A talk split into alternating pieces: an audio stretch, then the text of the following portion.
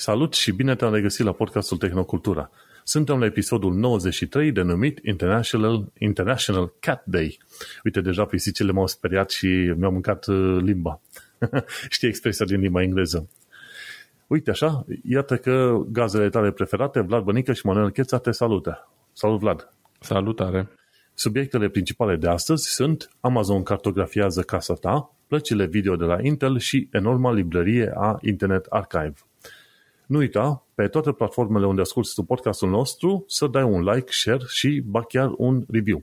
Acest podcast supraviețuiește doar datorită ascultătorilor noștri, așa că mulțumim tuturor celor care ne trimit mesaje, ne dau steluțe și, bineînțeles, ne lasă review-uri. Mersi, fain! Și acum, hai să, înainte de a intra în subiectele noastre de toate zilele, Vlad, cu ce te-ai mai lăudat și tu în ultimele două, două săptămâni? Nu, o săptămână, am și o uitat. săptămână, o săptămână, da. În ultima săptămână, da. Uh, nu, m-am, uh, nu mă laud cu mare lucru, am, a fost o săptămână încărcată din punct de vedere al muncii, în schimb, uh, e și rândul meu să povestesc așa ce am mai jucat în ultima săptămână. Am, uh, am scos uh, Nintendo Switch-ul de la încărcat după, nu știu, câteva luni bune în care nu l-am folosit, că na, e vară, nu prea am avut nici timp, nici chef să, să stau să mă joc prea mult. Um, dar aveam un joc pe care nu-l, nu-l jucasem încă în uh, minuscula mea colecție și am, um, am zis să-l încerc. E vorba de Luigi's Mansion 3. E un joc din, din franciza Mario, cu Luigi, fratele lui Mario. Uh, un joc de aventură foarte mișto și, da, la, la modul m-a surprins extrem de plăcut pentru că e, o, e are multe elemente din astea mișto de, de aventură, de, nu știu, mecanica jocului e foarte mișto.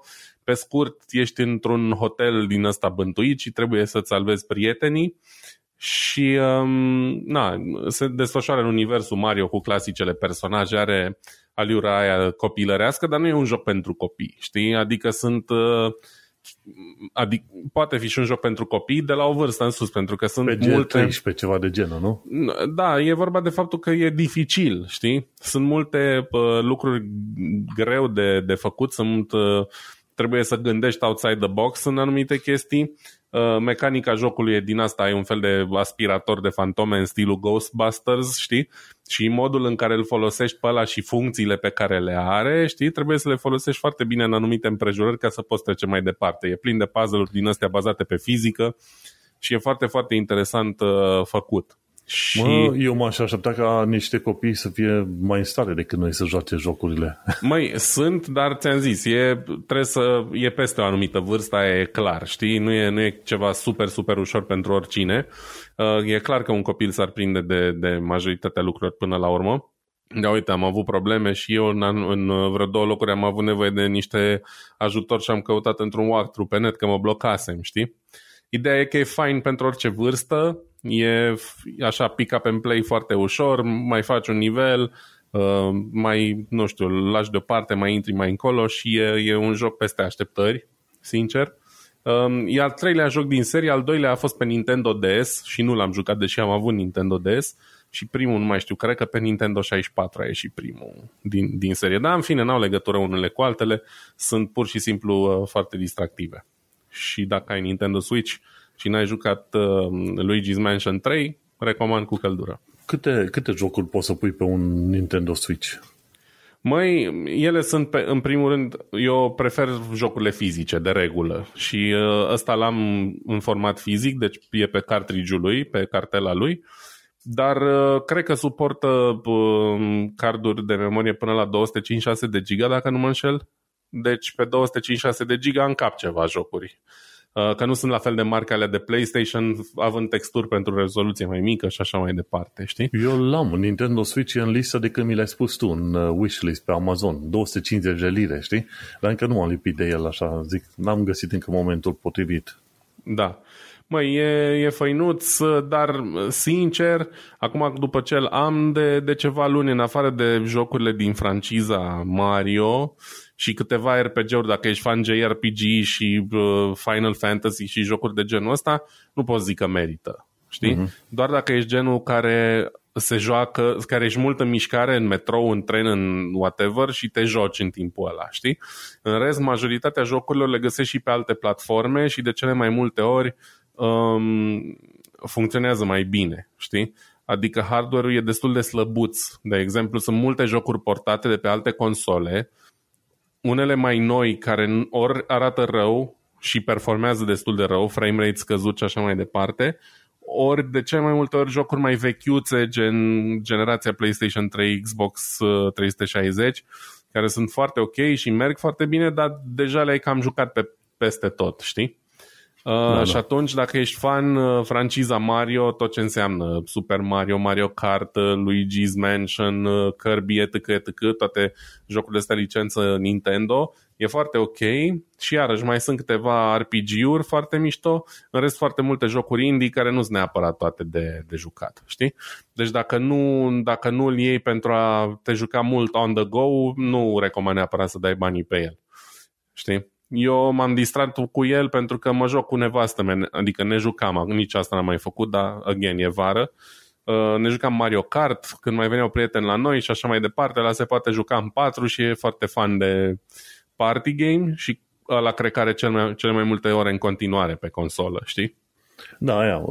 Bun, bun, atunci nici să nu-l iau pentru că prefer să-mi petrec timpul citind când sunt facă o navetă sau ceva, știi? Nu, no, asta e chestia. Deci există multe alte console, iar uh, referitor strict la handheld, a apărut acum Steam, Steam Deck, care și ăla e un semi-eșec din tot ce am văzut în ultima vreme, dar apar o grămadă de alte computere din astea handheld, care probabil sunt mult mai capabile, știi?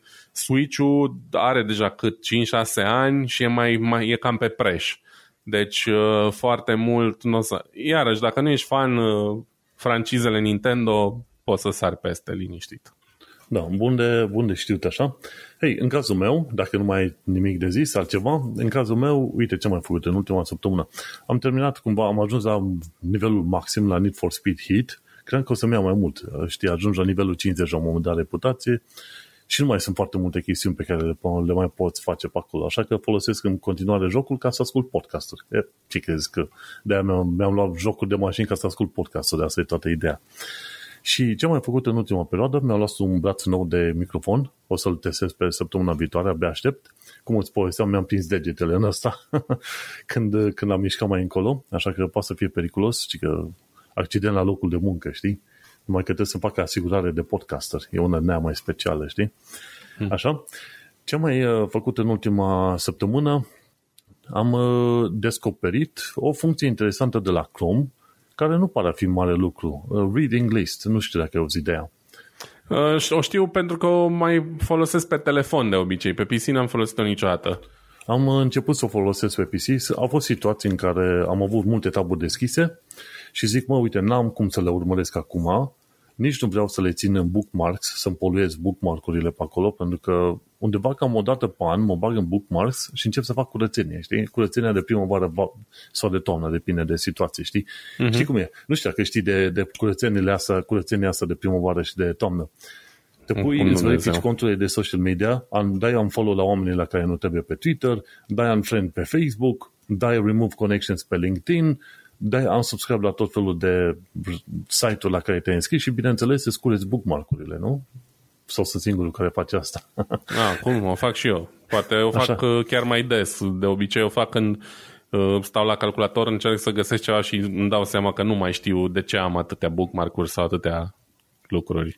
Și de aia trebuie și o curățenie, cam, cam o dată de două ori pe an tot așa fac o curățenie ca să fiu și cu mintea mea limpede. Și zic, mă, n-am vrut să am toate taburile, erau vreo 10-12, să le țin la bookmarks, și că rate later reading.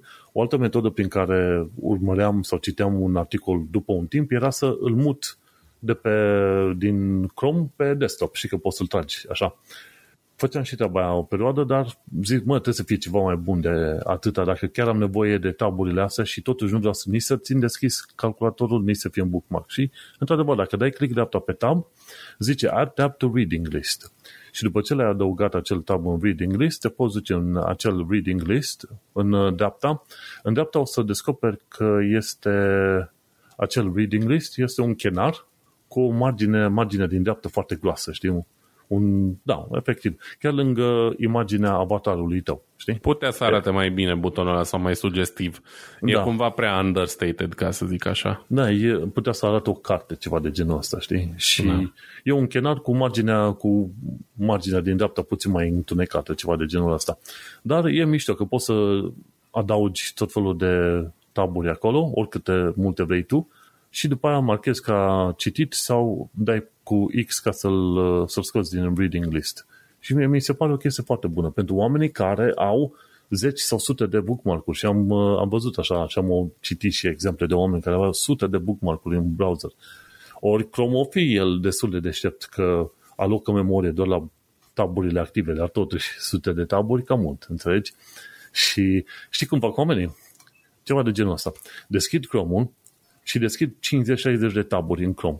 Văd că nu mai au loc de nu se văd nici măcar faviconurile alea de la website-uri, deschid o nouă instanță, o nouă fereastră de Chrome și umplă și pe aia cu taburi. Și mă mai deschid una și umple și pe aia, înțelegi? Da, eu nu, Și- eu nu lucrez așa, eu, eu închid taburile destul de repede. Dacă consider ceva super important îmi fac un, un bookmark, dacă nu îl închid și bine e. Uh, Dar pe telefon am folosit când am mai primit sau am mai găsit câte o știre în timp ce eram pe drum sau așa și n-am avut timp neapărat să o urmăresc atunci, am uh, adăugat-o la reading list de acolo. Da, ei, Reading List într-adevăr este una dintre cele mai bune chestii, e și pe desktop și sugerez oamenilor să o folosească cu drag, pentru că o să-i ajute în, uh, în marea lor aventură între multele taburi. Nu, personal nu sunt omul care să țin un milion de taburi deschise, dar în funcție de situația oamenilor, știi? Și așa că am descoperit asta și m-am bucurat. Zic, uite mă, o funcție într-adevăr interesantă și plăcută, care probabil exista acolo de mult timp și pe care n-am văzut eu. Și ce am mai făcut uh, de curând, da, tot așa, de International Cat Day, pe 8 august, care a fost ieri, când noi înregistrăm pe data de 9 august, uh, am aflat că te poți duce în Google Chrome, în Google Search, pardon, cauți cat, îți aduce pagina de rezultate cu pisici și după aia îți arată o, o lăbuță de pisică undeva în partea dreaptă și când dai click pe lăbuța aia de pisică, vin alte pisici și pun și ele acolo, dar nu știu dacă se, e și pe desktop, știi, cat. Știu că era pe mobil, am făcut treaba asta. A, da, uite, este și pe desktop și mi-au una pisicile.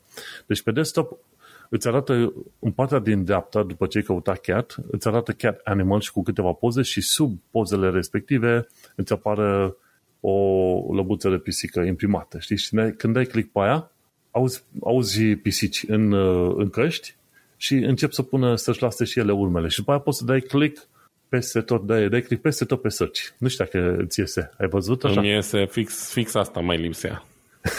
și se aude cu pisici, cu ce vrei tu. Și acum am dat click de multe ori în multe locuri. Deja au fost vreo 20 de pisici pe pagină, știi? Da. Simpatic. Așa. Și e o chestie simpatică, știi? Ăștia mai fac doodle-uri din asta de la Google și e chiar foarte faină treaba asta. Deci m-am jucat și un minut, dar a fost simpatică. și cam cu asta, să zicem, că m-am ocupat. A, apropo de International Cat Day, vezi că ăștia de la YouTube au creat un playlist. L-am pus în show notes aici, chiar la știri pe scurt. Și mi se pare că sunt vreo 20, nu, 12 filme cu cele mai celebre pisici sau filmulețe de pisici pe acolo. Una dintre ele este chiar de la Chiriac, nu știu dacă știi de Siriac, Chiriac, tipul ăla care face chestii ciudățele, știi? Mm-mm. Și e și Grumpy Cat, e și cu aia cu, cu Keyboard Cat, chestii pe care noi le-am văzut de-a lungul timpului, inclusiv cu Nian Catul ăla. deci, da, uite, Cat Day, pe bună dreptate, să ține minte de ziua International Cat Day, pe 8 august. Și cam atât. Alte chestiuni legate de tehnologie nu am ce să pomenesc așa, nu jocuri noi, nu alte chestiuni foarte complicate, în afară de munca mea care nu trezește foarte mult interes. Hai să mergem mai departe să ne uităm la știrile de cele de toate zilele, dar înainte de asta să facem un, un mic anunț, nu? Suntem Facem. la episodul 93. Imediat ajungem la episodul 100, ceea ce e un lucru bun. Episodul 100 înseamnă cam 2 ani de zile de podcast. Mm-hmm. Cam nu este exact, dar suntem cam pe acolo. Așa că pentru episodul 100 îi invităm pe ascultători să ne trimită o serie de întrebări. Hai să zicem că ar fi un fel de AMA, dar nu e chiar un AMA, dar să trimită întrebări.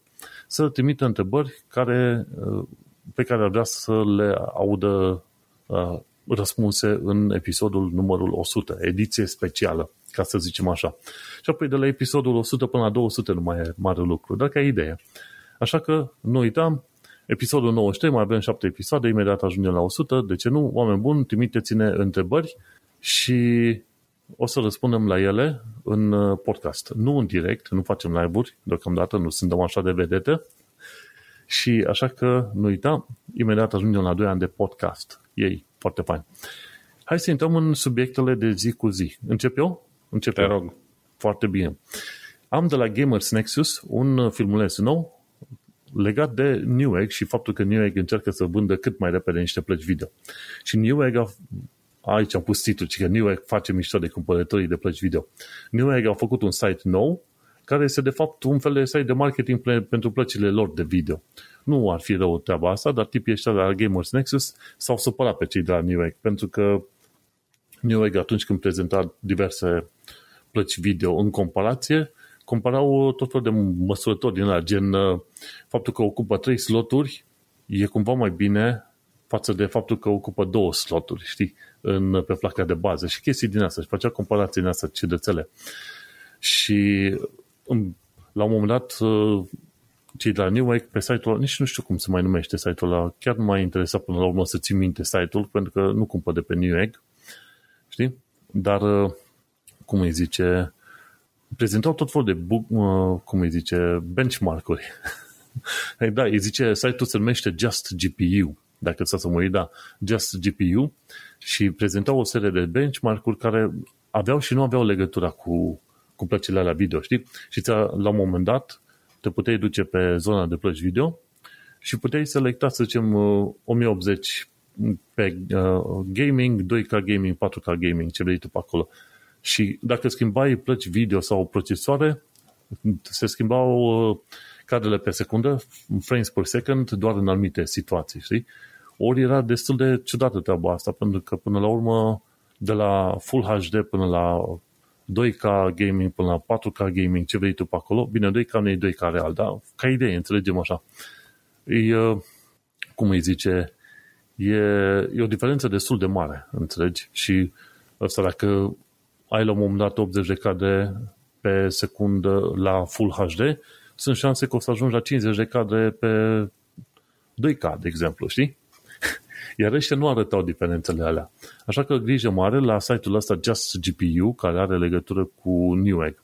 În principiu, de fiecare dată când vrei să cumperi plăci video, pur și simplu caută review. În principiu, dacă stai să te uiți, Gamers Nexus, J2 Sense, Linus Tech Tips, cine mai e, um, Tom's Hardware și multe alte site-uri și video din astea au făcut și fac în continuare review-uri pe bandă rulantă, inclusiv la plăci video mai, uh, mai ieftine.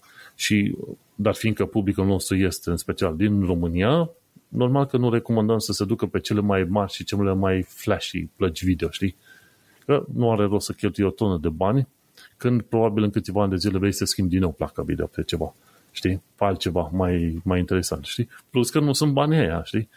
Dar uh, asta este. Așa că grijă mare, este vorba de site-ul Just GPU, care prezenta câteva informații acolo cumva neverosimile. Stai să văd dacă e așa, uite, văd ecranul lor acolo, 1080p, 2K și ăla, și pe aia Intel 5, Ryzen 5, Intel 7, Ryzen 7 și asta, dar să nu uităm că Intel 7 și Ryzen 7 nu e nu e chiar așa o comparație 1 la 1, înțelegi? Și cumva au făcut ăștia de la Newegg comparațiile ca și cum ar fi 1 la 1. Ori nu, nu ai așa, că mi se pare că la, la Intel 7 ai diversele generații, știi, de Intel 7, la fel și Ryzen 7, ai vreo două, trei tipuri diferite, înțelegi? Și îți arăta doar chestii generice. Și m-aș îndoi că și unul care abia acum începe să intre în lumea gamingului, nu și-ar pune întrebări serioase legate de jocurile alea, știi? Site-ul pare mișto așa, dar uh, nițel misleading, ca să zic așa.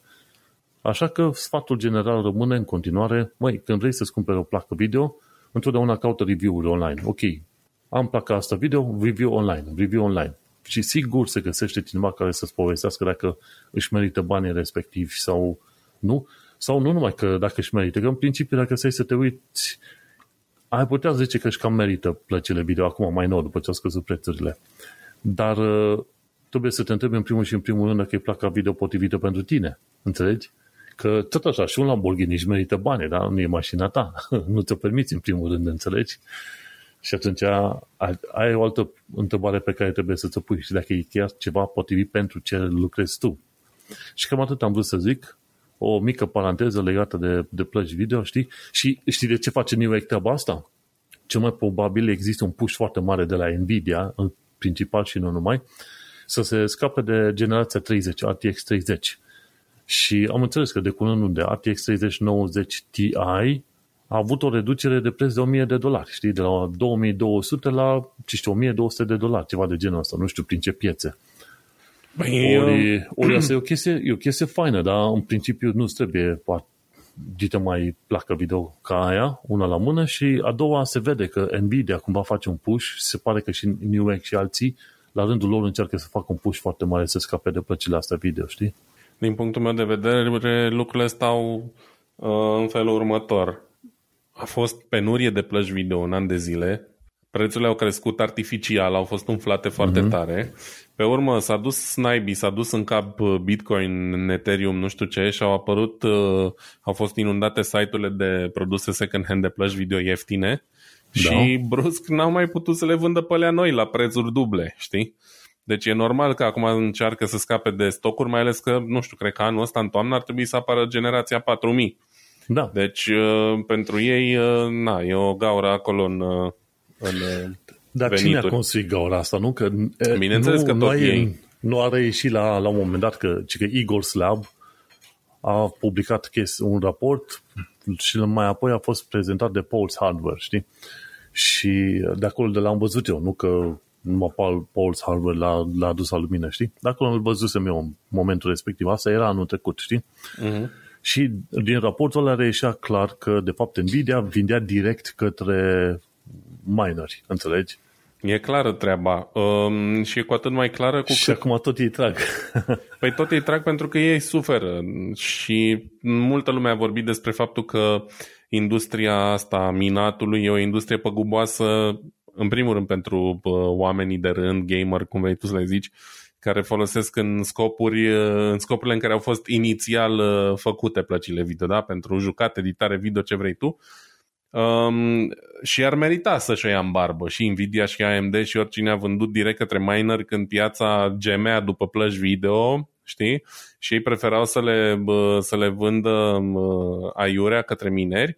Acum merită să sufere din punctul meu de vedere, pentru că ei au creat situația asta, știi? Um, rămâne de văzut ce se va întâmpla. Ideea e că, nu știu, eu nu, mă, nu urmăresc piața fiindcă nu mă interesează în mod deosebit, dar din câte am înțeles, există în continuare destule plăci video super ieftine la mâna a doua și nu prea are rost să îți iei una nouă în continuare, știi? Mai ales da. că astea sunt niște componente care chiar dacă au fost forjate, cum se zice pe românește, destul de mult în uh, computere de minat, uh, ele rezistă binișor în timp. Da, băi, cam asta este și treaba. Și plus că mulți oameni își țin plăcile video poate cât unul, poate doi ani de zile, ceva de genul ăsta. Și atunci dacă tot ții doar unul sau doi ani de zile, o iei și tu la un preț mai mic și atunci, știi cum se zice în limba engleză, stick it to the man, știi cum dacă Nvidia n-a avut grijă de gameri la momentul potrivit, acum nici gamerii nu trebuie să aibă grijă neapărat de Nvidia, știi? În niciun caz. Bine, Nvidia și AMD, că nici aia nu erau sfinți așa. Nu trebuie să, să avem noi grijă niciodată de corporații, că ei n-au grijă decât cum să facă mai mulți bani, n-au niciodată grijă de noi. Um, exact. Da, mergem mai departe cu știrea ta. Bun, mergem mai departe și spunem în felul următor. Hai să rămânem totuși în, um, în universul ăsta al plăcilor video și o să încep cu subiectul um, ăsta care a făcut tot așa, a făcut uh, rumoare în ultimele două săptămâni, ceva de genul. E vorba de um, procesoarele grafice de la Intel, așa numitele Intel Arc. Săptămâna trecută sau acum două săptămâni la Linus Tech Tips, la podcast, la uh, The WAN Show, au apărut doi băieți pe care nu-i mai văzusem niciodată și care am aflat că erau um, doi tipi de la Intel. Veniți la Linus Tech Tips special să prezinte noua generație de GPU-uri de la ARC. Doi băieți uh, foarte joviali, foarte bine dispuși, aha, s-au făcut glume, nu știu ce, urma să iasă un clip uh, pe, pe tema asta. Ulterior, în timpul în parcursul săptămânii, am aflat că au fost și la Gamers Nexus, tot așa, cu plăci video, nu știu ce, zic, bă, uite, oamenii sunt tari, sunt încrezători, au venit să le arate ăstora, unul din cei mai mari influencer, inf, nu, nu vreau să zic influencer, unii din cei mai mari uh, YouTuber pe uh, domeniul ăsta uh, computere, um, au primit plăcile astea, deci înseamnă că, că se întâmplă lucruri bune. Ei bine, uite că nu a trecut mai mult de o săptămână de când uh, a avut loc toată campania asta de marketing și au început să apară tot felul de știri negative despre uh, GPU-urile astea ale, ale lui Intel și practic în articolul ăsta de la Ars Technica sunt foarte bine rezumate toate problemele și toate etapele astea turbulente prin care a trecut Intel de când a anunțat uh, acum un an faptul că o să intre pe piața uh, ampli- uh, acceleratoarelor grafice discrete. Um, practic, Intel a prezentat deja o hartă care se întinde pe mai mulți ani, cu patru generații sau ceva de genul, totul foarte bine gândit, uh, numerotarea plăcilor pare cumva mult mai bună decât ce folosesc acum AMD și Nvidia, unde e o varză totală în uh, numerotarea serii, uh, generațiilor și a modelelor. Um, părea că Intel a învățat din chestia asta așa un, un sistem mult mai bine pus la punct. În fine, foarte mult marketing. Noi ne-am bucurat, toată lumea s-a bucurat pentru că e un duopol din asta sau cum vrei să-i zici în momentul de față, în care AMD se bate cu Nvidia și Nvidia de cel mai multe ori câștigă pentru că are o forță financiară mult mai mare, deci e aproape un monopol uh, pe piață. Și Oligopol, orice, să zicem așa. Așa. Și orice uh, nou uh, concurent e binevenit, mai ales că vorbim de Intel, da? care probabil din domeniul producerii de microprocesori e cea mai reputată companie. Și uh, uite, reușiseră la un moment dat să, să fure chiar un, un inginer de la, de la Nvidia, un tip în indian, nu mai știu cum, se, cum îl cheamă acum. Deci toate lucrurile păreau, păreau foarte ok. Uh, nu o să fac toată povestea, nu o să zic pe, pe lung. Ideea e că tot ce au reușit până acum în uh, categoria de GPU-uri pentru PC-uri desktop să lanseze e un, uh, unul intitulat ARC A380. Um, un GPU mediu spre slăbuț, da? pe, focusat pe, pe categoria de rezoluție 1080p și care a fost lansat cumva numai în China și care nici măcar n-a fost lansat efectiv uh, către cumpărător, ci uh, am înțeles că doar cu niște system integrators, deci nu poți să cumperi de pe raft placa aia video, poți să-ți cumperi un computer care o are încorporată și așa mai departe. Au reușit câțiva, inclusiv din state, câțiva review-uri să pună mâna pe ea. Am impresia că ăștia de la Gamers Nexus. Um, și bineînțeles că e dezamăgitor tot ce au testat ei, pentru că există în continuare probleme foarte mari cu driverele și Intel știa asta și a recunoscut chestia asta. Și mai există o chestie, există treaba asta numită Resizable Base Address Memory sau REBAR sau Resizable Bar, cum mi se tot spune, fără de care plăcile video ale lui Intel sunt aproape inutilizabile. Um, Ribarul ăsta le face cumva să mhm. funcționeze mm-hmm. mult mai bine și să să zicem, să fie competitive cu niște plăci video low-end de, de ale lui Nvidia de acum câțiva ani. De exemplu, uh, GeForce GTX 1650 așa mai departe. Um, problema... Aveam o discuție de genul ăsta în urmă cu vreo câteva episoade că, într-adevăr, am vorbit și de chestia asta de Gamers Nexus și cu Intel A380 și, într-adevăr, era vorba de faptul că suportă numai cu rebar, dar rebar este suportat doar la generațiile 11 și 12 de procesoare Intel, nu orice. Da, e cum nu se poate mai rău pentru ei în orice caz și uh, iarăși modul în care au decis să lanseze placa asta numai în China, dintr-un motiv sau altul și faptul că alea mai bune care ar trebui să ofere bă, niște concurență reală pentru AMD și Nvidia nu, nu apar încă, e o problemă pentru Intel și se vorbește foarte mult despre faptul că intern au fost pe punctul sau încă sunt pe punctul de a anula proiectul cu totul, proiectul Intel Arc, ceea ce ar fi o super mare dezamăgire. Uh, aparent au băgat deja vreo 500 de milioane de dolari în proiectul ăsta și nu cred că e decizia cea mai bună, dar uh, dacă tot vorbeam de corporații și cum uh, le doare în dos de noi, și ăsta e încă un exemplu în care dacă uh, cineva acolo sus decide că pierderile sunt prea mari, o să se taie cu toporul proiectul ăsta înainte să vedem noi vreun, vreun test pe vreo placă video ca lumea din gama Intel Arc 7, de exemplu, știi? și uh, ar fi foarte, foarte păcat. Ideea e că nu arată bine deloc și noi ne-am bucurat foarte mult. că Intel o să vină cu o soluție în direcția asta și s-ar putea să rămână așa, să moară în stadiu de speranță, ceea ce o să aducă iarăși, o să dea aripi noi lui AMD și mai ales lui Nvidia și probabil că o să îi o să le dea așa un imbol să-și mai mărească în cotură prețurile și mai știu eu ce, știi, să se lenevească, să zicem așa, în, în a dezvolta niște plăci video ok. Oricum, mai e o problemă și cu asta închei. Uh, generația asta a patra de plăci video de la, uh, mă rog, a patra, 4000 de plăci video de la Nvidia, se zvonește deja că e extrem de energofagă, ceea ce nu e deloc ok. A fost o perioadă în care uh, performanțele au crescut cu fiecare generație, în timp ce consumul de energie a scăzut pe plăcile video și acum s-a ajuns iarăși la, într-un impas în care singura metodă de a crește performanțele e prin a crește consumul de energie, știi? Și de aia cumva poate ar fi fost nevoie de, de o alternativă la, la chestia asta. Eu sper în continuare ca Intel să, să meargă mai departe cu proiectul. Poate îl pun pe picioare totuși și rezolvă problemele cu driverele și ce alte uh, dificultăți mai au ei acolo și poate în viitor apropiat o să vedem totuși niște, niște concurență serioasă de la ei. Acum, în principiu, cum să zic, m-aș aștepta ca Intel să continue pentru că nu poți să te lași bătut de primele review-uri proaste sau alte chestii. Gândește-te că de-a lungul timpului, cred că odată pe un an și jumătate așa, fie Nvidia, fie AMD, își ia reclamă negativă de la mai toți oamenii, știi? Cam așa se întâmplă.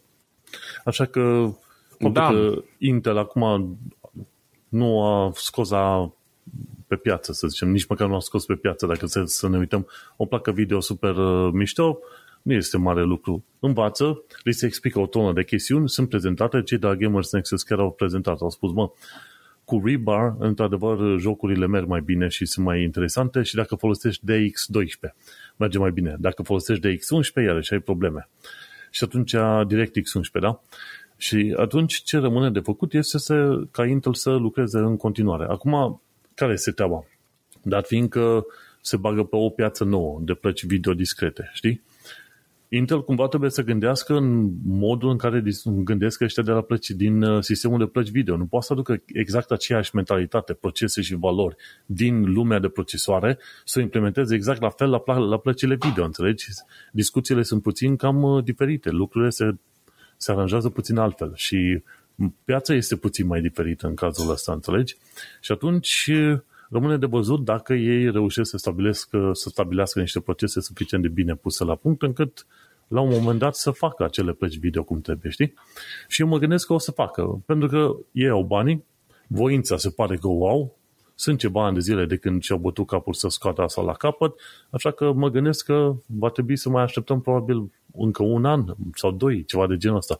Știi cum e? Cumva uh, Arc ăsta A380 seamănă foarte mult cu jocul Cyberpunk 2077, știi? L-au scos, la, l-au scos pe piață pentru că oamenii au vrut neapărat să-l vadă, știi? Deși nu era foarte pregătit, înțelegi? Așa că probabil mai așteptăm și noi vreun an, doi de zile pe acolo. Important e că dacă Intel se ține de treabă și se pare că se ține, asta înseamnă că va fi mai multă presiune pe AMD și Nvidia să facă lucruri, plăci video mai bune și ceva mai ieftine. Sperăm. Și acum hai să continuăm cu o altă chestie de la mine, gen Internet Archive. Nu știu dacă asculți sau uh, urmărești ce fac tipii ăștia de la Internet Archive.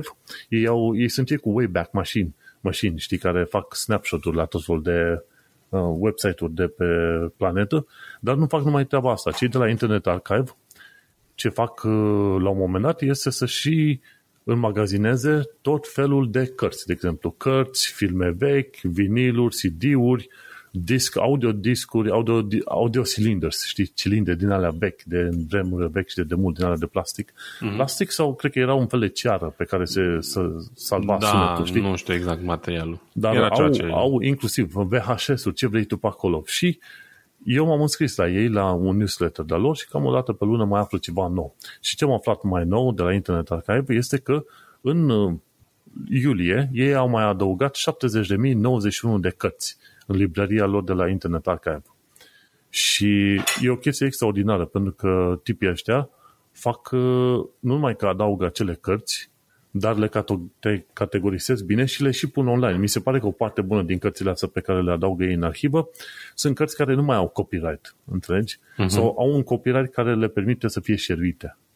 Și atunci dacă te duci la colecția de programming books, de exemplu, ai foarte multe cărți pe acolo, știi? Și uh-huh. m-am dus la un moment dat de curiozitate la Functional Pro- uh, Programming in Python. E una dintre cărți când intri în lista aia și poți să downloadezi cartea în full text, în EPUB, PDF, ce vrei tu pe acolo. Deci are, are cât aproape 10 formate diferite în care poate fi downloadată, are 49 de pagini și dacă vrei, poți să, poți să citești inclusiv online.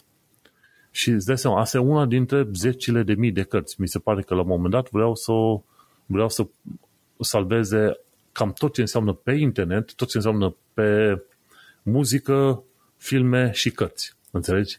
Ceea ce este un lucru extraordinar. Deci, până la urmă, chiar o fac, tipii ăștia chiar vor să fac o arhivă din asta, absolut enormă, știi?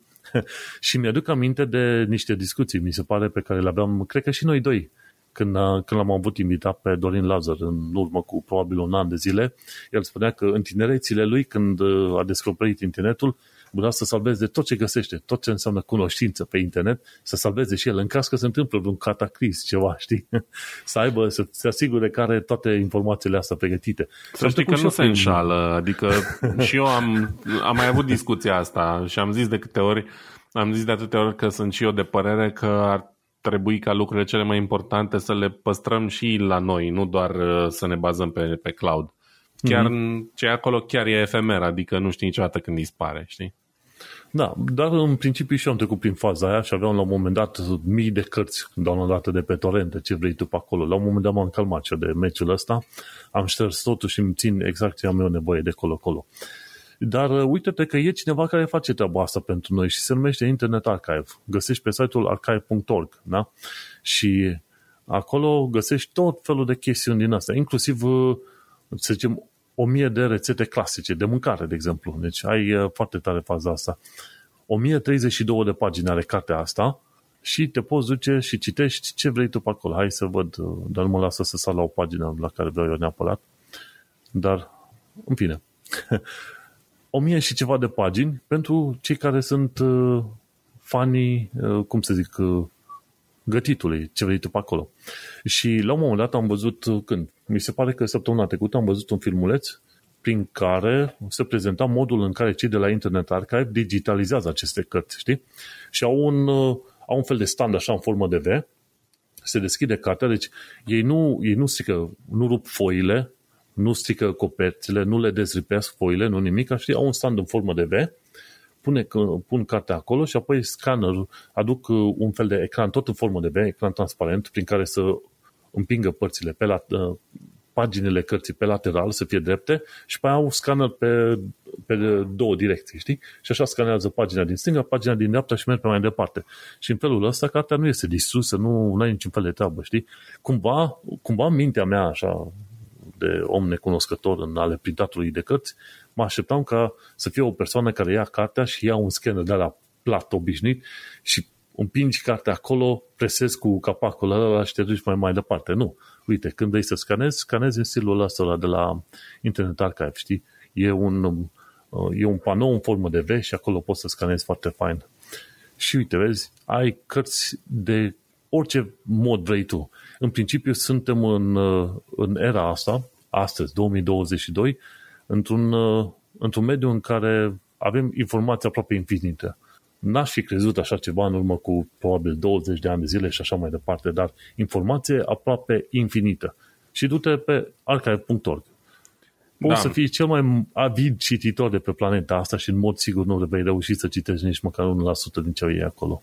E clar că doar cine nu, nu vrea nu poate să citească chestii gratuit, um, dar dacă tot vorbeam de, de chestia asta, uite, m-am uitat să văd dacă au și în limba română ceva și ar fi vreo șapte cărți momentan în limba română, uh, deși dând clicuri uh, la chestii similare de sub, acolo e o secțiune based on meta, metadata, am mai găsit vreo două care sunt tot în limba română, dar nu sunt uh, categorisite acolo în, în arhiva respectivă. Uh, deci, na, cine știe, poate cu puțin uh, noroc o să se găsească un voluntar și uh, vorbitor de limba română și o să o să facă și chestia asta. Îți dai seama că trebuie și oameni care ar fi interesați, bineînțeles, să, să trimite acolo materiale. Că mă gândesc că marea majoritate sunt în limba engleză, știi? Și Absolut, au, sunt peste au... 60 de mii doar în limba engleză și restul până la 76 uh-huh. de mii alte limbi.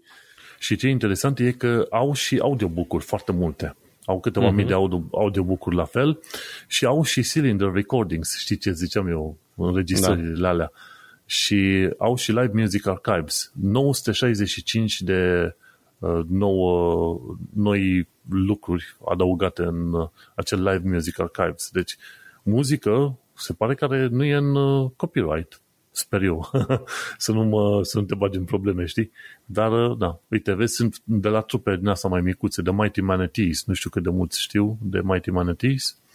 Dar, uh, în fine, se, cum îi zice, e într-adevăr o arhivă NASA extraordinară. Adevărul e că mi-e puțin rușine, eu, eu îi laud pe ei și îi pomenez din când în când, dar n-am stat să verific într-o zi anume, zic ok, hai să mă bag în toate categoriile, să văd fiecare parte, ce are, ce nu are pe acolo, știi? Dar adevărul e că, uite, nu avem materiale în limba română prea multe, de ce nu? Uite, pentru cine ascultă podcastul ăsta, vrea activitate de voluntariat, îi place să lucreze în domeniul științei și tehnologiei, de ce nu? Să-i contacteze pe cei de la Internet Archive și să vadă cum poate participa cu tot felul de materiale românești. Scuze, mă, mă corectez. Uh, ce văzusem eu cu doar șapte cărți era vorba de cele adăugate recent, dar în total, la secțiunea Books to Borrow, în total în Internet Archive sunt puțin peste 230 de cărți, din care văd aici foarte multe chestii de biologie, uh, chirurgie, medicină, mai vechi, cei drept după cum arată coperțile astea. Dar uh, chiar și așa pot fi interesante pentru cineva. Deci uh, dacă cineva caută să facă cercetare pe anumite subiecte și găsește o carte foarte greu, uh, are șanse să o găsească aici. Știi? Ești pe mut, exact. scuze. Da, exact. Eram pe mut. Eu vorbeam pe aici de unul singur, okay. așa. Se întâmplă din când în când.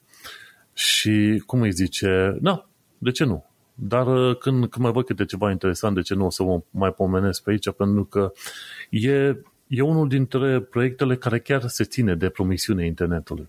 Știi, când am descoperit și noi pentru prima, inter- prima oară internetul, aveam și noi o, o părere din asta idilică despre internet, nu ceea ce se întâmplă acum. Și ziceam, măi, e fain, ne conectăm cu oamenii de pe toată planeta, participăm împreună, facem ceva împreună pe acolo, pe universul ăsta și să ducem mai departe cunoștințele și ce vrei tu. În schimb, cunoașterea, pardon. În schimb, ce facem? Ne uităm la pisici, la poze, la filmulețe cu pisici și ne certăm cu oamenii pe Facebook, știi? În felul ăsta am ajuns.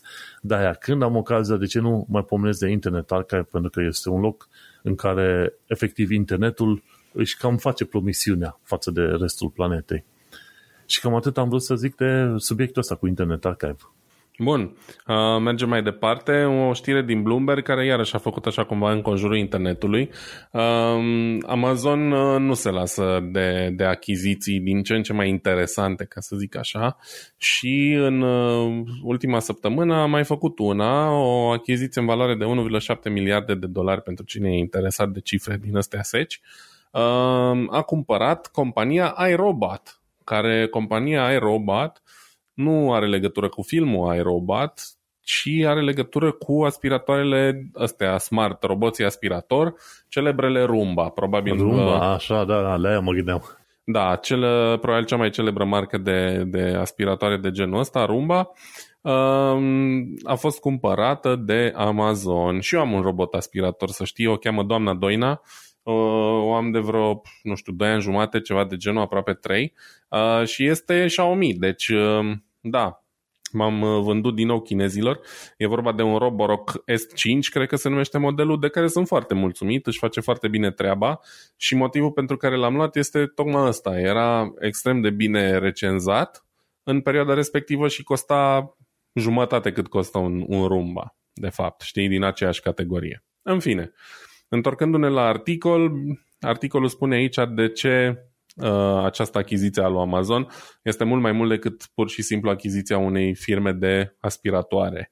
Um, și la cum scrie aici și toată lumea a vorbit despre chestia asta, de fapt Amazon a cumpărat uh, nu o firmă de făcut aspiratoare, ci o firmă de cartografiere. Și ce anume cartografiază oamenii ăștia? Ei cartografiază locuințele noastre sau ale voastre celor care aveți rumba, că a mea n-are camere cel puțin, deci mai mult uh, poate doar să facă așa o schiță, că face, are un laser, un, uh, are mai mulți senzori și poate să facă harta casei, dar neavând camere nu știe și ce am în casă. Um, cele mai noi rumba au și camere mai nou și clar văd efectiv tot ce ai în casă în momentul în care funcționează. Dacă vreodată or, vor exista doar aspiratoare robot cu camere, o să mă întorc din nou la alea clasice, pentru că nu am nevoie de așa ceva. Senzorii pe care are aspiratorul meu pe el e suficient. Dar în fine, iarăși am deviat de la subiect, mă întorc. Uh, companie de cartografiat am zis. Uh, aspiratoarele astea poate să facă o harta casei tale. Știu cam ce suprafață are locuința ta. Um, poate să-și dea seama ce mobil ai, chiar și cele fără cameră. Dar ca să revenim la cele cu cameră, alea văd exact ce ai în casă, văd ce fel de mobilă, poate să-și dea seama ce calitate are mobila, văd ce persoane la ce ore sunt în locuință, ai televizor, n-ai, ai radio, n-ai, ai animale de casă și așa mai departe. Deci, iarăși, o sumedenie de informații pe care le pot aduna uh, prin intermediul unui robot aspirator, care evident vor fi folosite ulterior ca să vândă reclamă prin intermediul Amazon, ai partenerilor și așa mai departe. Um, Amazon a devenit practic, adică era oricum, dar acum cred că e pe primul loc la capitolul um, uh, companii care câștigă venituri din, din advertising pur și simplu pentru că pe lângă uh, achiziția cu Rumba, uh, produsele lor smart home, gen Amazon Echo, difuzoarele și așa mai departe, sunt, cred că, cele mai bine vândute, mai bine decât ce are Google și cu siguranță mult mai bine decât ce are Apple. Um, și în continuare încearcă să, să forțeze chestii de genul ăsta, echipamente din astea gen surveillance tech, să le zicem așa, a, pe lângă Ring sau ce mai au ei, sisteme din astea de supraveghere cu cameră și sonerii smart și whatever. Uh, mai aveau și robotul la Astro, care trebuia să fie tot așa un robot smart, uh, un fel de companion pentru nu știu cine Dumnezeu are nevoie de așa ceva în fine. Și uite că acum cu Rumba s-ar putea să, să fi dat iarăși lovitura și miliardul ăla, 1,7 miliarde să-i scoată foarte repede, de fapt. Nu știu prin, acum cât de uh, repede o să scoată, sincer, pentru că... Măi, la atunci... scară globală nu știu ce să zic.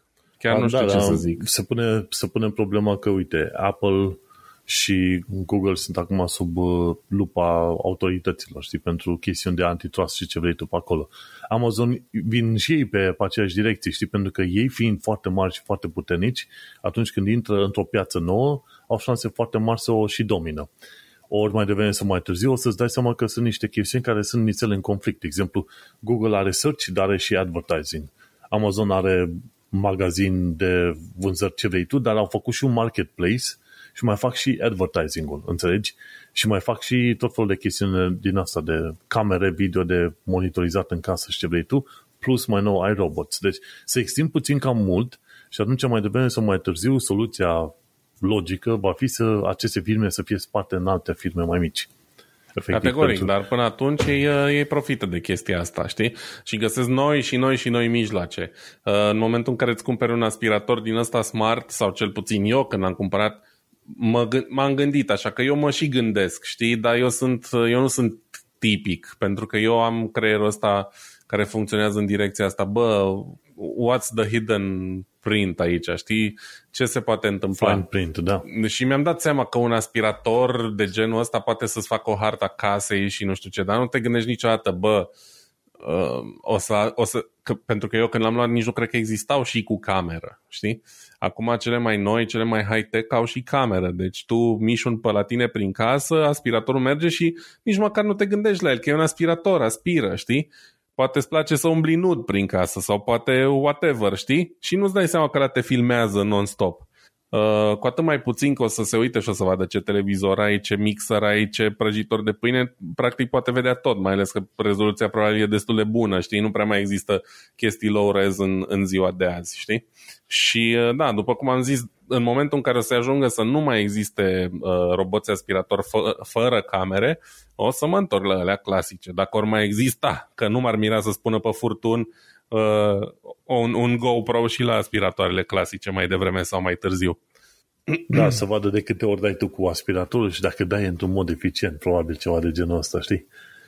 Dar, mă, se duce în direcția asta. Acum, în principiu, mă aștept că mai devreme să mai târziu oamenii să se supere rău pe, pe direcția asta. Adică, băi, hai, fără prea multe camere, că avem camere peste tot și nu, nu ne convine.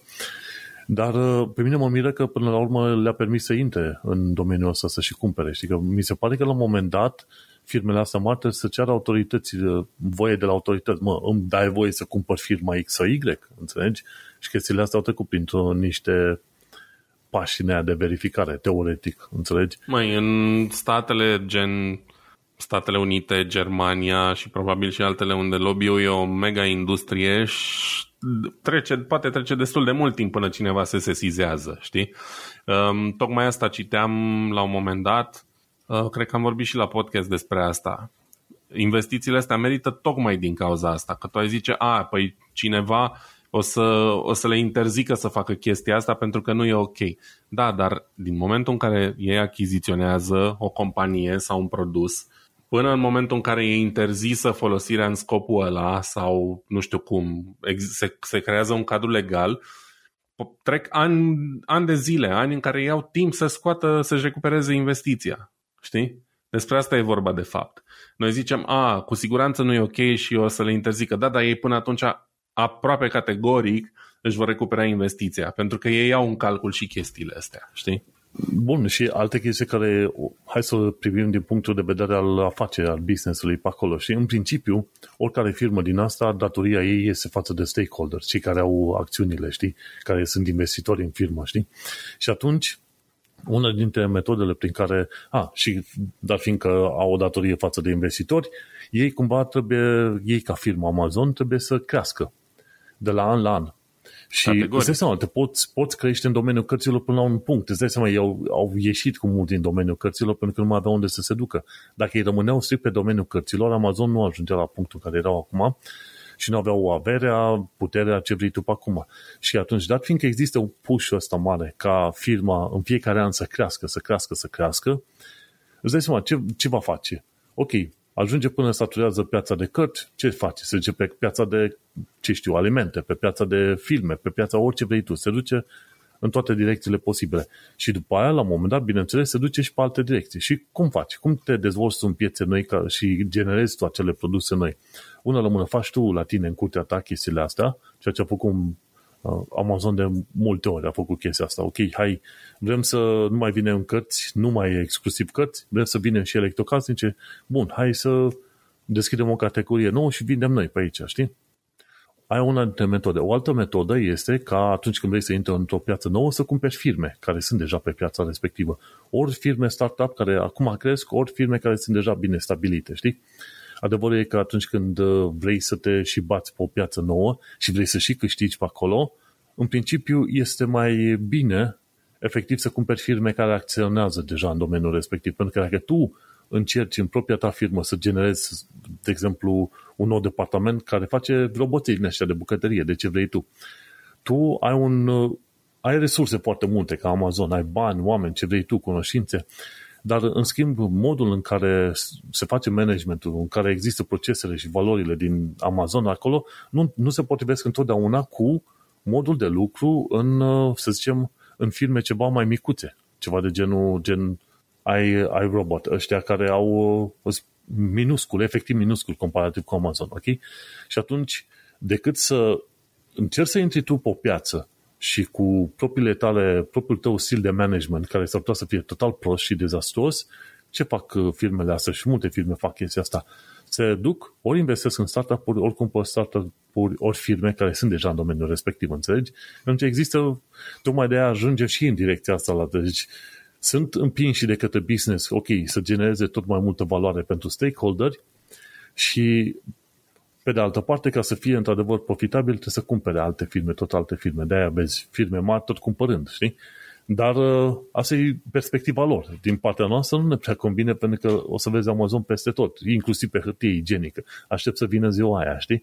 Și în, în UK mi se pare că vor semna un contact în curând cu magazine gen Tesco și Sainsbury's să facă self-service uh, shops gen Amazon Fresh, știi, în care te poți duce, te scanezi cu codul QR și iei ce produse vrei tu, le pui în plasă și pleci.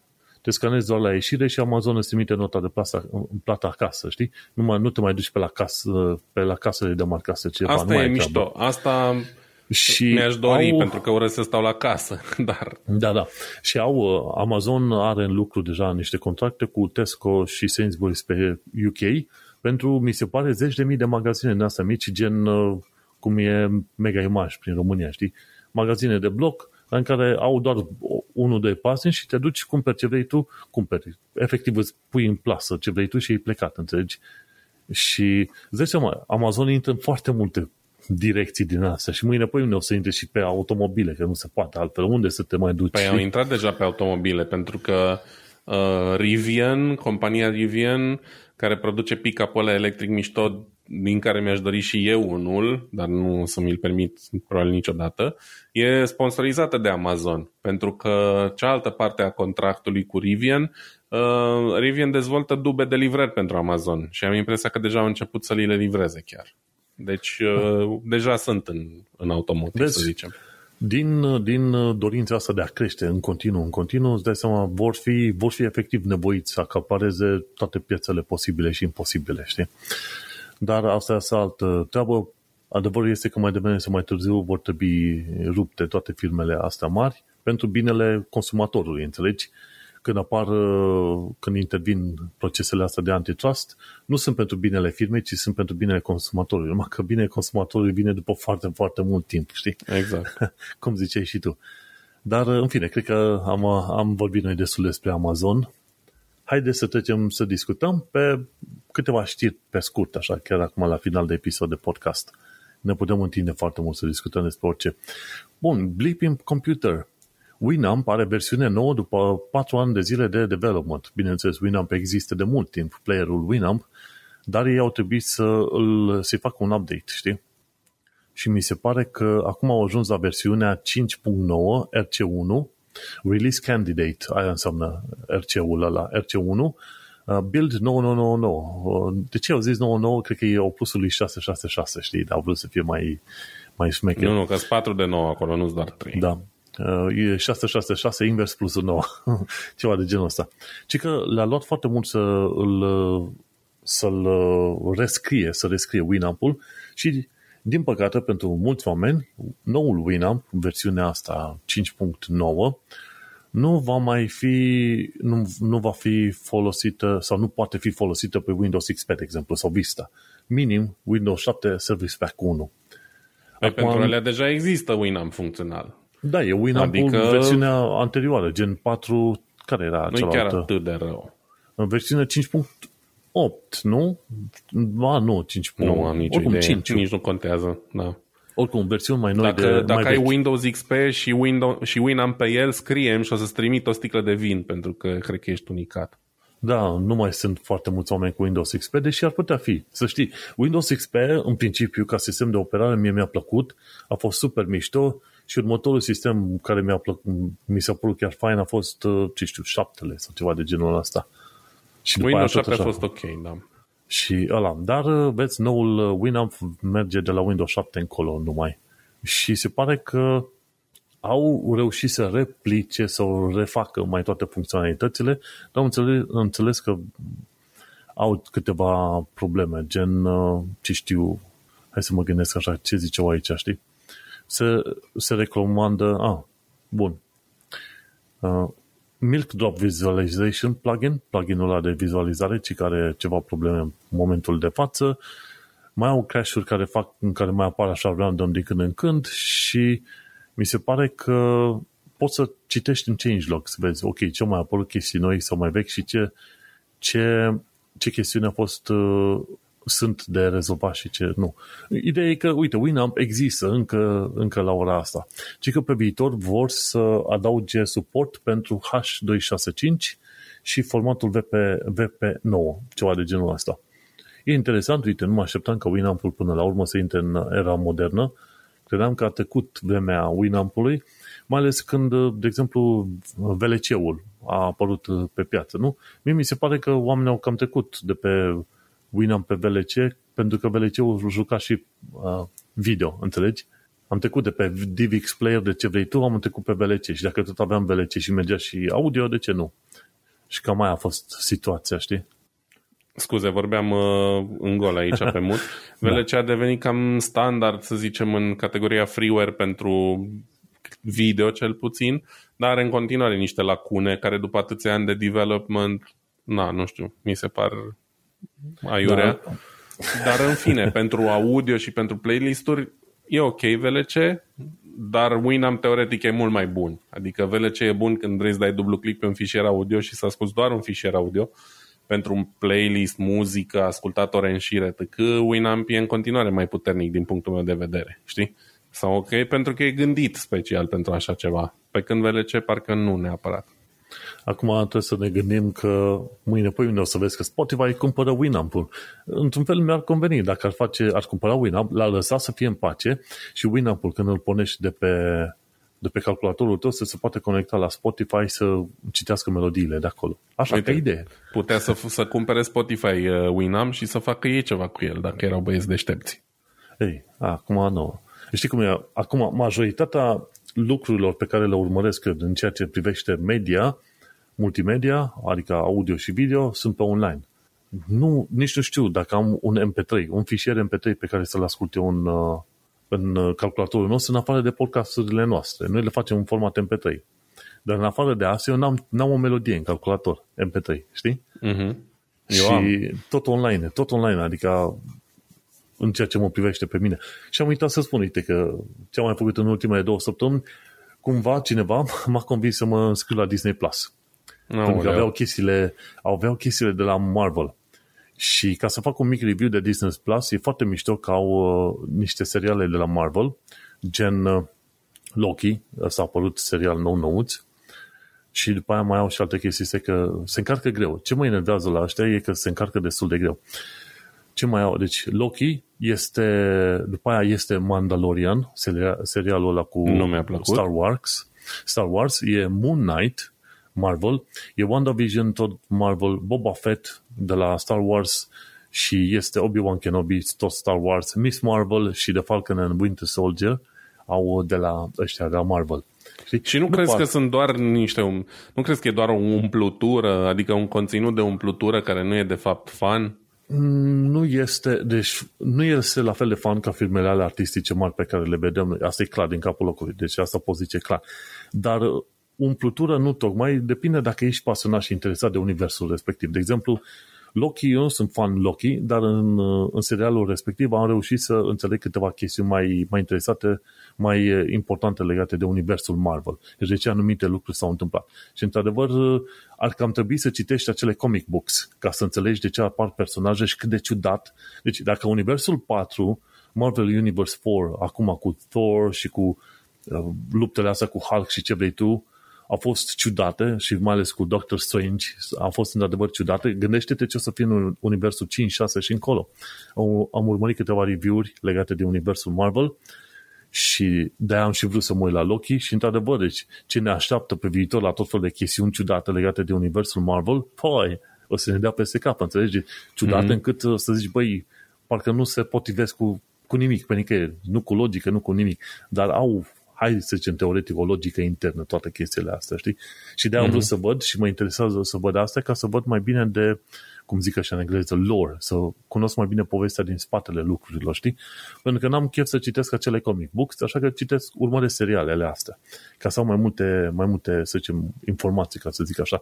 Și din ce știu eu, chestiile astea legate de Marvel, comic books, asta există în continuare, se creează, mi se pare și în 2020 se creează acele comic books în continuare cine vrea să urmărească universul, îl poate urmări și în formatul respectiv. Și așa, ăștia de la Disney Plus, uite, au serialele astea și pe ce am fost extraordinar de interesat să mă arunc repede a fost The Simpsons. Au 32 de sezoane de Simpsons. Mă uitasem la Simpsons până la sezonul 20, în urmă cu mulți ani, și acum o să am ocazia să mă uit de la sezonul 20 până la 32, 30, pardon. Mm-hmm. Că n-au, n-au sezoanele pe ultimii 3 ani de zile, ceva de genul ăsta, știi? Și, în principiu, din seriale și filmele pe care le au aici, o să mă țină ocupat câteva săptămâni bune. Și e fain. Am dat 80 de lire ca să zic așa, prețul nu ai nimic, 80 de lire pe tot anul, înțelegi? Uh-huh. Acum, dacă stai să te gândești bine, la, la tipii ăștia, la Disney Plus, ai uh, tot felul de chestiuni legate de Disney, de Pixar, de Marvel, Star Wars, National Geographic și Star. Nu știu ce televiziune e Star aia, dar pe Star am găsit uh, alea cu Simpsons. Uh-huh. Bun, și ce e interesant este că în toamnă va fi, vor fi două seriale foarte faine. E și Hulk, deci Hulk la feminin, e avocată tipa, și al doilea serial foarte interesant e Thor Love and Thunder, în care descoperi că Genie, Gen, uh, prietena lui Thor, de fapt și ea are niște puteri asta magice și poate să folosească ciocanul ăsta lui Thor. Înțelegi? Și, băi, săracul Thor nu mai e așa de unic de la o vreme când Captain America și alții pe lângă pot să ia ăsta ciocanul ăla lui de luptă și să se joace cu el cum vor ei, înțelegi? Da. și atunci eram curios să văd și de chestiile alea alte, așa că până la urmă 80 de lire pe un an întreg, dar fiindcă uneori dau și 15 lire pentru un film Home Edition, Home Theater Edition de la Prime, e preț bun, înțelegi? și de aia. Ce mă enervează la Disney Plus e faptul că se încarcă greu, frate. Deci ori dai click pe ceva, aștepți în, nu știu, câteodată și o secundă, două, să se încarce tot felul de chestii și ce vrei tu să se încarce. Și nu e vorba de internetul meu, că internetul meu e bunicel, ca să zic așa, știi? Și, dar în schimb, și ce mă mai enervează, sau cred că asta e o problemă cu faptul că m-am învățat cum lucrează Amazon Prime Videos, când mă uit la un film, vreau să văd și eu care e actorii, care e cast, știi, echipa de actori care participa la film. Nu, e o, nu am o metodă simplă prin care să văd ce actori sunt acolo în fața mea. Pe când la, la ăștia la Amazon Prime Video, oprești video și undeva în lateral o să vezi informații prin uh, acel X-ray sau ce mai e, știi? Și afli mai multe detalii. Ok, în scena asta sunt următorii actori. Și m-am învățat cam mult la, de la Prime Video și văd că ăștia de la Disney n-au chestia asta, știi? Uh-huh. În fine, deci m-am lipit și de Disney Plus. Am Netflix, Disney Plus și Amazon Prime Video.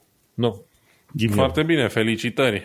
Eu am doar Netflix și am de gând să rămân așa pentru, pentru multă da. vreme de acum încolo. Da, eram chiar curios cu Loki și cu asta. Se întâmplă foarte multe chestiuni în, de asta, timp, în lumea timpului. Ok, mergem pe mai departe. O, o următoare știre e de la Testing Games. Ci că câți RAM ai nevoie pentru Full HD Gaming în 2022? Câți giga de RAM în principiu. Și a testat uh, tipul ăla sau tipii aia sau cine e, nu știu exact, e o echipă mi se pare, au testat cu 4 giga de RAM.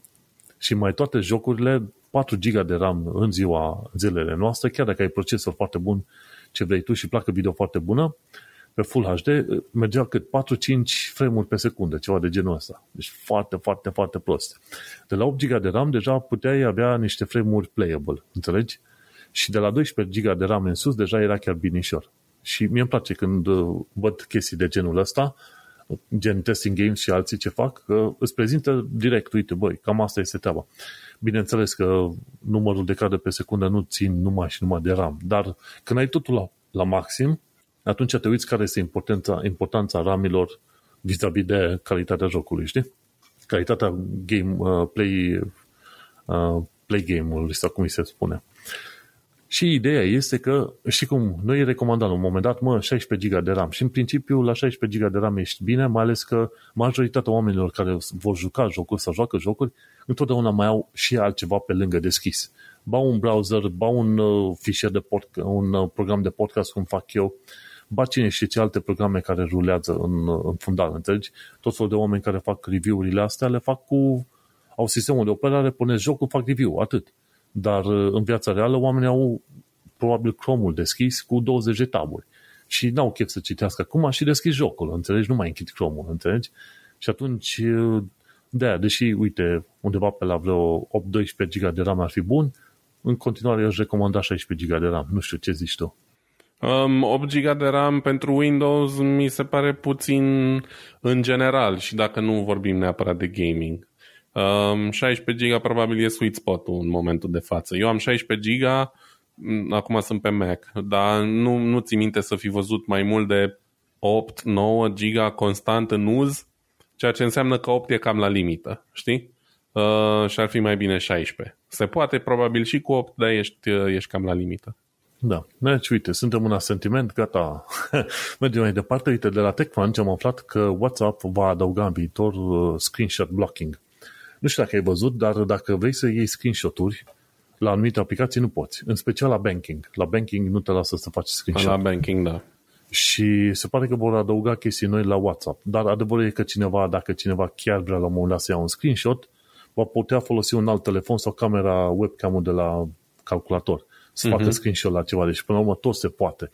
Deci, ideea generală este că dacă vrei să transmiți ceva în mod secret, cel mai probabil e bine să te întâlnești cu persoana aia în, în persoană și telefoanele închise și vorbit șoptit la ureche în timp ce ai dat drumul la, la apă în jur. Ceva de genul ăsta, știi? Deci dacă vrei să fii chiar în, în siguranță. Pentru că în, în principiu, orice este din calculatorul tău pe mai departe, poți să consideri că mai devreme să mai târziu cineva te poate hăcui și să știe ce știu, pe ce site-uri de alea de șuchiate te-ai băgat tu, ce mesaj ai trimis tu, când, trimis tu, când și unde și cui, înțelegi? Există întotdeauna riscul ăsta și...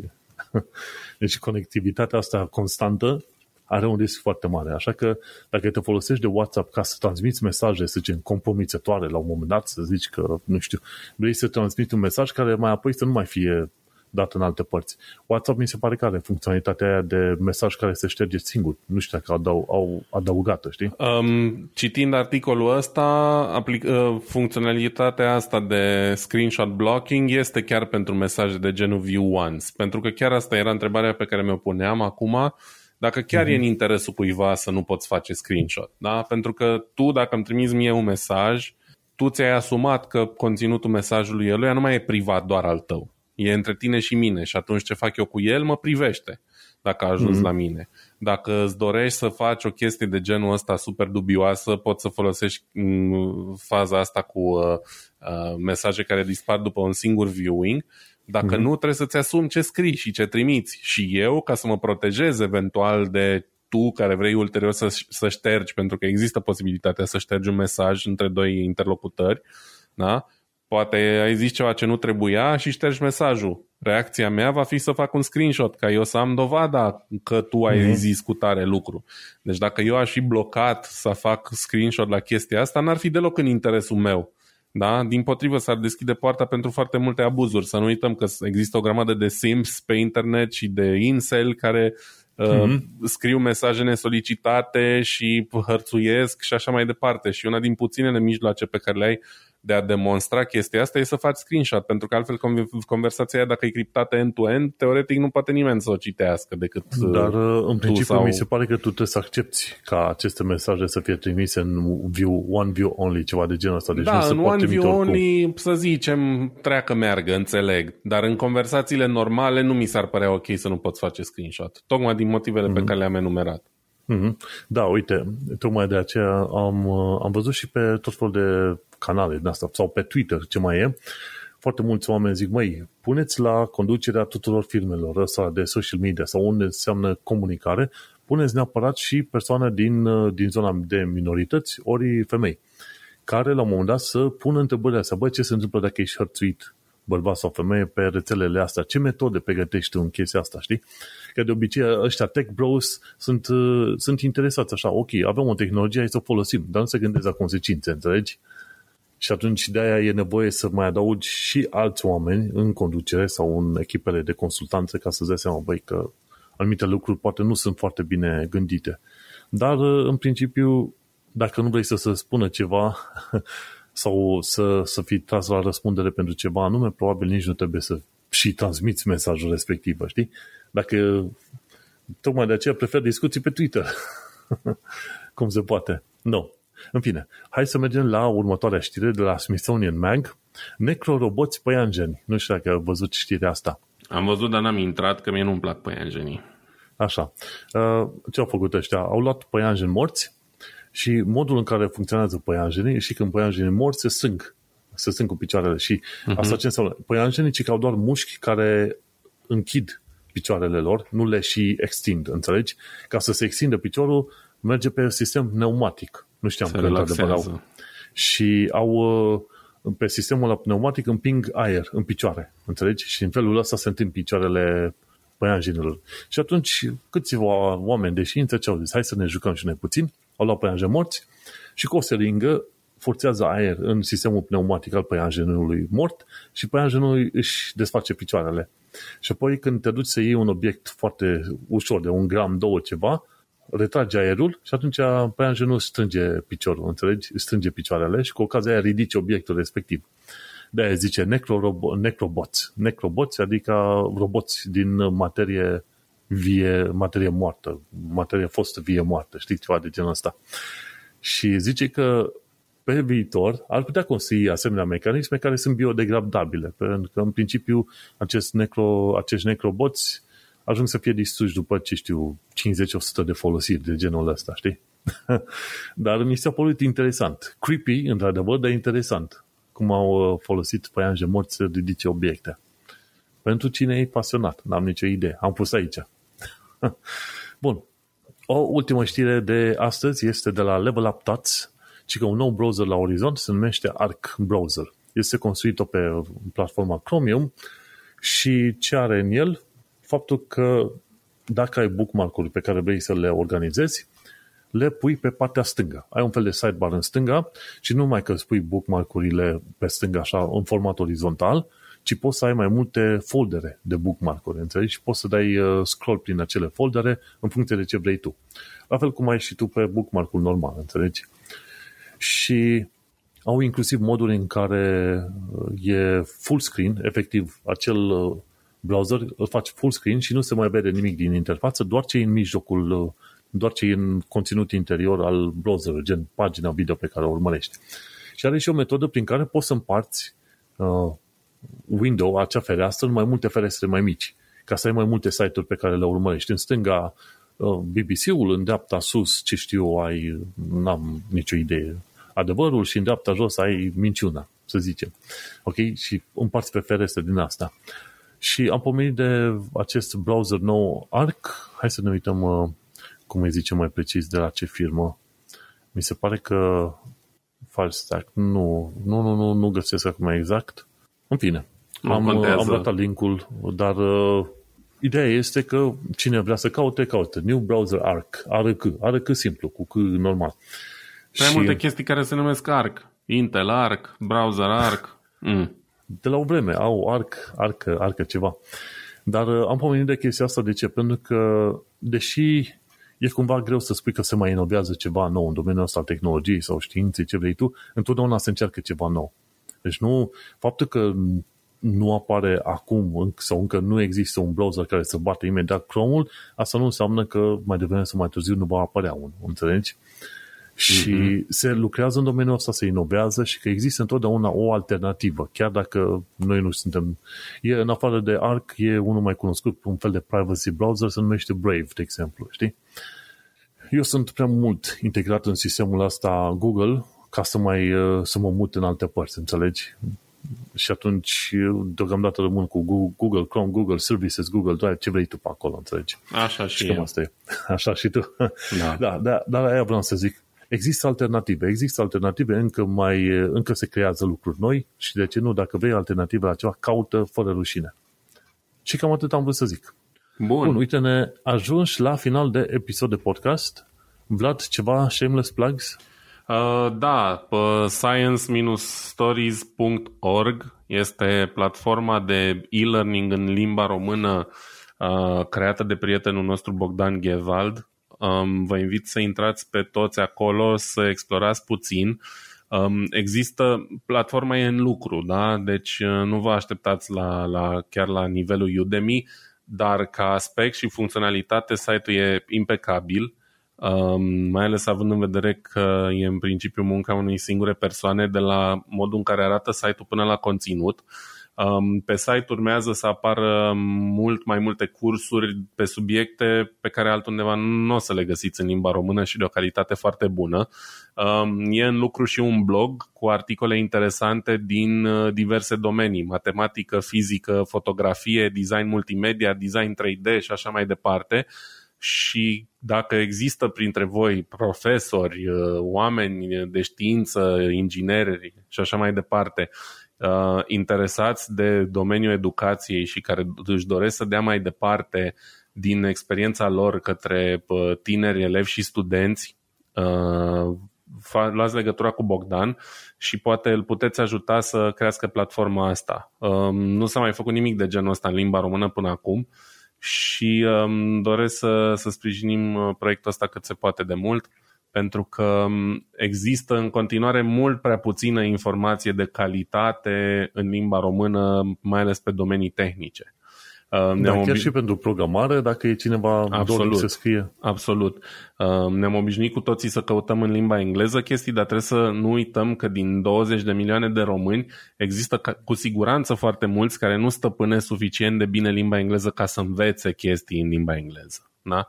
Uh, poți să vorbești o limbă străină la nivel conversațional, poți să o vorbești chiar bine, dar de acolo și până la învăța ceva într-o limbă străină e cale destul de lungă.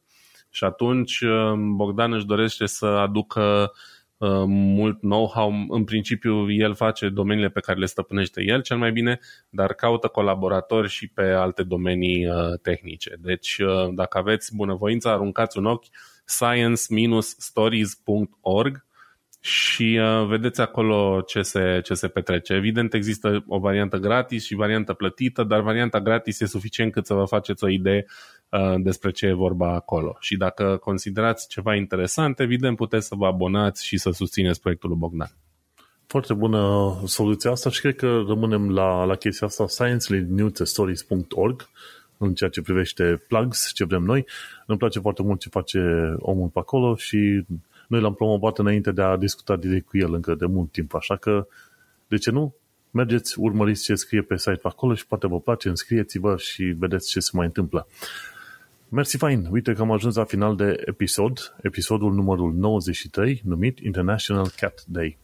Nu uitați să trimiteți întrebările la noi pentru episodul 100 și vom uh, discuta la momentul respectiv, vom răspunde la acele întrebări. Am discutat acum despre faptul că Amazon cartografiază casa ta, plăcile video de la Intel sunt cam de, cam de, de lăsat ca într-un fel și, bineînțeles, enorma librăria ai Internet Archive. Vlad Bănică și Manuel Cheța te salută. Pa, pa! Numai bine, ceau!